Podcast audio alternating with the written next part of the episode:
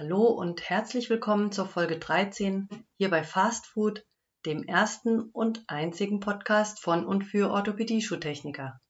Mein Name ist Katja. Schön, dass du wieder eingeschaltet hast.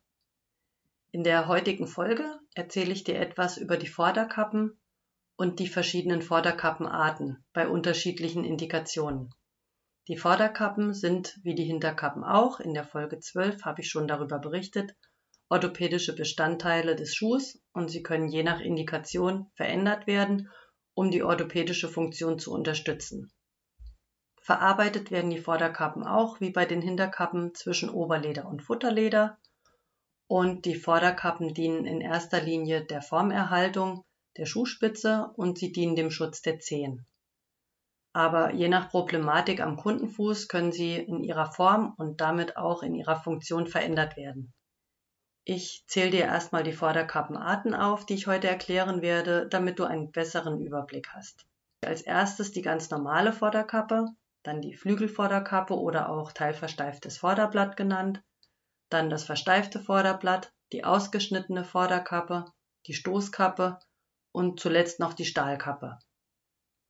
Dann fange ich mal mit der normalen Vorderkappe an. Die Länge der normalen Vorderkappe entspricht 25 Prozent, also einem Viertel der Leistenlänge.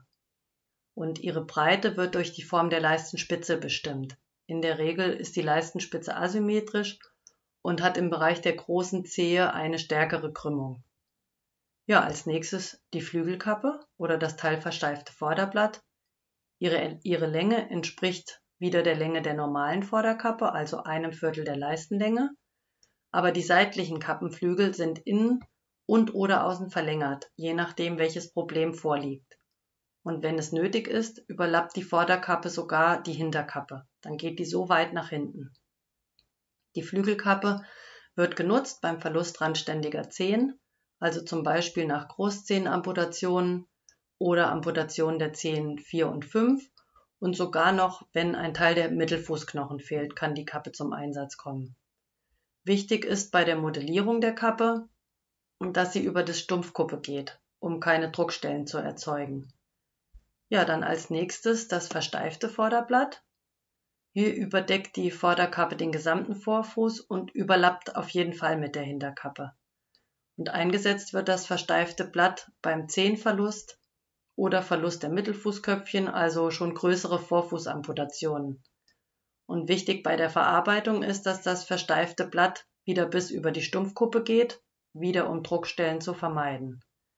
Bei größeren Amputationen ist die Vorderkappe natürlich nicht das einzige orthopädische Element, was darauf Einfluss nimmt. Die Hinterkappe, Laschenversteifung, eine Sohlenversteifung und entsprechende Rolle sind genauso wichtig und nur in Kombination dieser ganzen orthopädischen Elemente ähm, kann es zu einer guten Schuhversorgung kommen und ein problemfreies Laufen für den Kunden. Ja, als nächstes dann die ausgeschnittene Vorderkappe. Sie wird bei Zehendeformitäten wie Hammer, Krallen oder Reiterzehen genutzt. Und diese Zehendeformitäten haben ja oft Hühneraugen, auf Latein Clavus bzw. Mehrzahl Clavi, ähm, wo die Zehen von betroffen sind. Und die ausgeschnittene Vorderkappe ist so gearbeitet, dass sie keinen zusätzlichen Druck auf die Zehen ausübt und deshalb ist die Vorderkappe auch in dem kritischen Zehenbereich bogenförmig ausgespart. Ja, dann komme ich jetzt zur Stoßkappe. Die Art der Vorderkappe verläuft im vorderen Teil der Schuhspitze, um beispielsweise beim Anstoßen an Stuhlbeinen oder Bordsteinen ein bisschen mehr Stabilität als nichts zu geben. Das ist nur ein schmaler Streifen vorne um die Leistenspitze und genutzt werden kann sie bei Diabetesversorgung, wo ja eigentlich gar keine Vorderkappe sein soll und dementsprechend ja auch keine ist, weil es nur ein schmaler Streifen vorne äh, um die Leistenspitze ist, wo ja ohnehin keine, kein Zehenkontakt ist. Ja, oder bei Rheuma oder ganz, ganz schlimmen Zehendeformitäten. Dann als letztes noch die Stahlkappe. Ihr kennt sie alle von den Arbeitssicherheitsschuhen. Und anders als bei allen gerade beschriebenen Vorderkappen ist die Form der Stahlkappe schon vorgegeben. Also sie orientiert sich nicht an der Leistenspitze, sondern umgekehrt.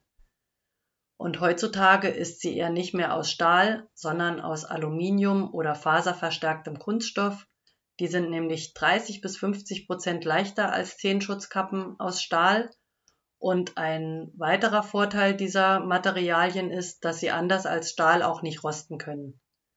Und wie schon gesagt, kommt die Stahlkappe bei Arbeitsschuhen zum Einsatz.